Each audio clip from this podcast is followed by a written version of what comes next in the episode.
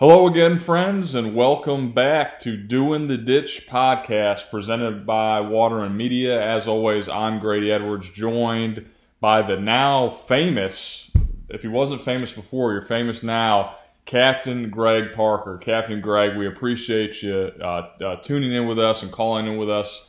Uh, know you had another uh, long and, and somewhat trying uh, day today as, as part of your journey, but we want to catch in because we missed yesterday with you. Uh, we want to make sure that we get a recap of the last two days. So tell us where you've been and, and if anything interesting happened along uh, last two days. Grady, I, I will. And last night was last night missing that was entirely my fault. I I have to be honest with you. It's kind of caught up with us. Um, it, fighting the fighting the weather, fighting the water. It's been uh, it's been kind of uphill the last two or three days. And uh, last night, I have to be perfectly honest with you and with anybody listening, um, we had had all we wanted. We we got in kind of late because of some storms, and uh, and I we just had to cash it in. So uh, my apologies, Grady, for not getting in touch with you, man. But it's uh, it, it's been tough out there. But we left uh, we left Fernandina Beach, and man, it was good. It was it was what you would want to call a bluebird day, uh, and we we almost almost call it uneventful getting to uh, St. Augustine, and we got to the conch house. We took on fuel, and we were sitting there, um, sitting there waiting to pay for the fuel. And Jeff was looking at the radar, and he said, he said, "Man, it's going to come unglued around this place around two o'clock." Well, it was like 12:45 at that point. So we were talking about how we wanted to handle the situation and where we're going to move our foul weather gear, you know, to to get easy access, and started stowing things on the boat uh, that we had it pulled out because the weather was so good.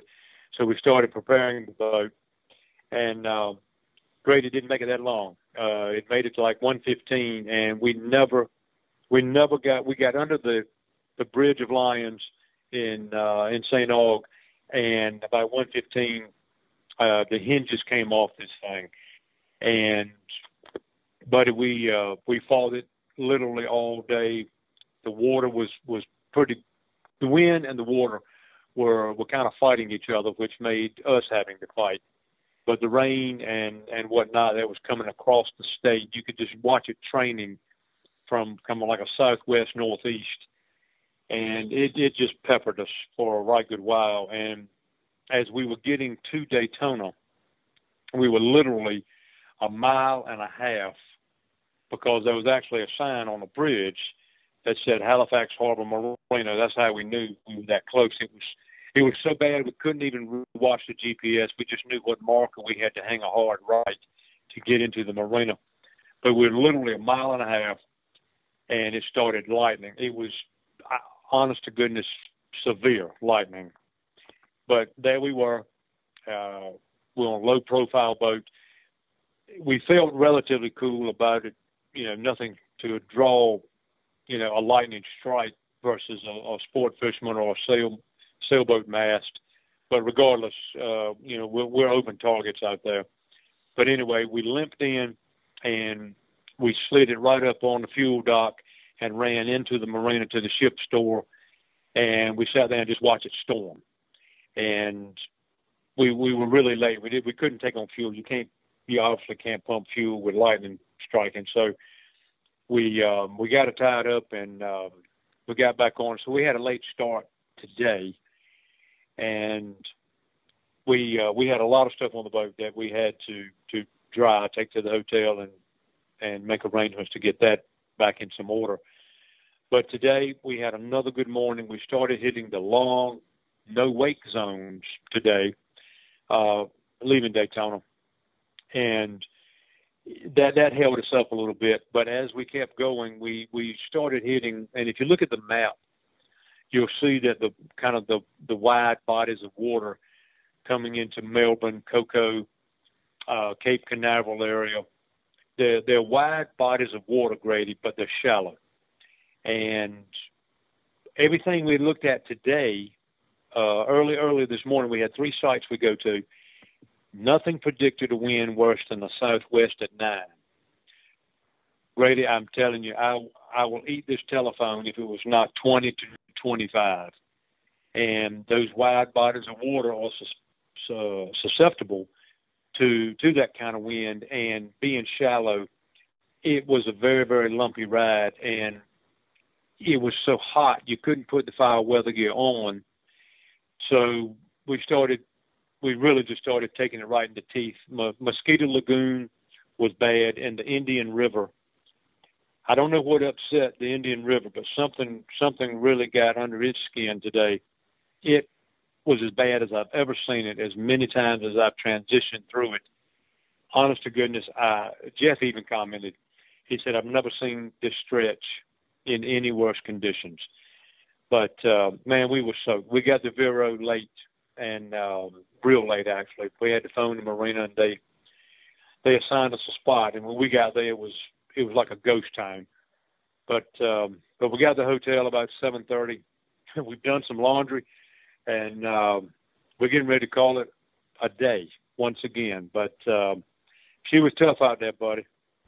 Yeah, I can imagine, and uh, I I kind of feel your uh, assessment. Uh, and like I said, I, I uh, uh, when you're boating, I, I, don't I don't think people realize sometimes if if they're maybe if they're new to boating how much boating can I don't care what type of boating you're doing, if it's inshore, offshore, eh, eh, lake, whatever. If you're out in a boat all all day, it takes a lot out of you physically.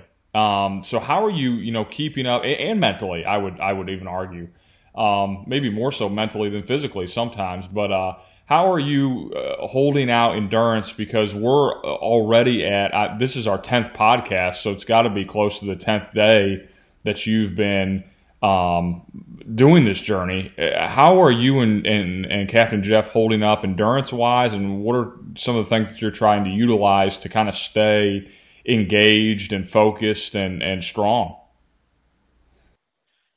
Grady, to be perfectly honest with you, like I said, we, we missed last night's uh, podcast simply because of, of fatigue. I mean, there's, there's no other way to say it.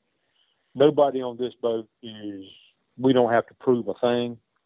We um, we really don't. This, this is not a he-man contest, and uh, we're very quick because of the years we've done it, the experience we have. We're very quick to tell each other, uh, "Hey, man, look, I'm I'm not quite as sharp right this point as I want to be," and uh, and I made no bones about it. I, I told Jeff, I told Jeff yesterday uh, I said, Jeff, I said, you, you're going to have to take the helm for about 15 minutes and let me literally gather myself because I admitted, and to your point, physically, yes, I, I will say our ankles have stayed swollen from the from standing and the beating. Um, our knees, we were commenting at dinner how bad our knees are starting to hurt uh, because of today. But I mean, you keep in mind this is a flat bottom skiff. There is no point of entry like uh, like a traditional V hull.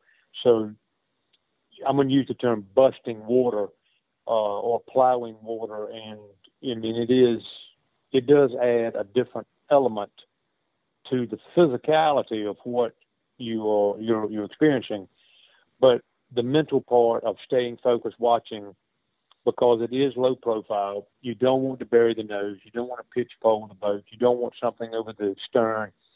It's a constant uh, it's a constant updating of your mental state, and you, you can get so focused on what you're doing, you don't even hear the engine. And that happened to me about three times a day. I mean, I really, I was not even cognizant of the fact that the engine was was running. And I looked down, and we we're turning up 3,800. But Jeff Jeff said yesterday, he said he said, man, he he he slid over. He said, look, he said, take it for a minute. I've got to sit down. So it's it's it's a beating in a situation like this. But again, we're not trying to prove anything. We're, we're safety is, is paramount, and we're not we're, we're not going to uh, sacrifice ourselves or the boat or or anything to to keep a schedule. I mean, that's that's the worst thing you can do is set a schedule on a boat trip because it's that's when someone gets hurt. But um, but no, it'll take it out of you. And to your point again, being in the sun all day or being just trying to maintain your balance if you're offshore where it's a constant rolling. And with you doing your podcast and, and working with uh, a tuna fisherman out of Wanchese, you, you've been offshore so many times now, you understand the rolling. And, and literally the, tonight I jumped in the shower. The moment I closed my eyes I felt I felt the shower move. Well that that's not uncommon. Uh, once you once you've been on it long enough and and you, your body gets that accustomed but it's um it, it's it's a physical toll and I have to I, I'll be the first one to stand up and admit it's hit. It, it hit last night. We got through. We had a good day up to a point today, and you know tomorrow we'll get to Lauderdale, and uh, you know we, we we can see the light at the end of the tunnel from a from a physical standpoint, but um, but it, it, can take a toll. There's no question, Grady. Absolutely, absolutely, and like I said, I, I'm to your point. I'm I'm I you know consider myself fairly you know, active, fairly fit, fairly uh, good when it comes to rough seas. And, and there are times, like I said, even inshore, where uh, you know you got, you gotta. And that's again back to your point about having someone on the boat that you trust. Sometimes you gotta you know pause, take a break, regroup. Um, you know, especially if you're out there for an extended period of time. So kudos to you guys for uh, you know having that um, relationship and, and and being able to kind of rely on each other. Um, you kind of mentioned it a little bit uh, just a second ago about uh, Fort Lauderdale, I believe. So tell us, kind of uh, fill us in about where you're going tomorrow, and and you know how many days do you anticipate until reaching your final destination of Miami? Great. We with with with all all luck, all everything on our side, we should arrive Lauderdale um, tomorrow, and I can't quote the mileage. It's 117 miles or something maybe, but um, but we'll leave Vero as, as early as we can. We didn't take on fuel tonight, obviously. Like I said, the marina was closed, so we'll have to take that. We'll get a late jump again, but um, but when we get there, his family had, had contacted us through the Whole Truth website. Very first post I put out there and announced this thing his family contacted us and they they've offered their their home, their vehicle, their dock, um, and they've been in constant contact. This guy's a long, long time ICW cruiser. He's given us tips on both land and and uh, sea uh, to what to look for. He, he's been extremely helpful, uh, honest to goodness, and um, we're very anxious to get to his place tomorrow to meet he and his wife. And he tells me his daughter uh, is down from Boston, so um, we'll we'll get a chance to meet some of his family as well. Um, so that'll put us that'll put us tomorrow being Sunday, and then Monday we're going to run to Miami.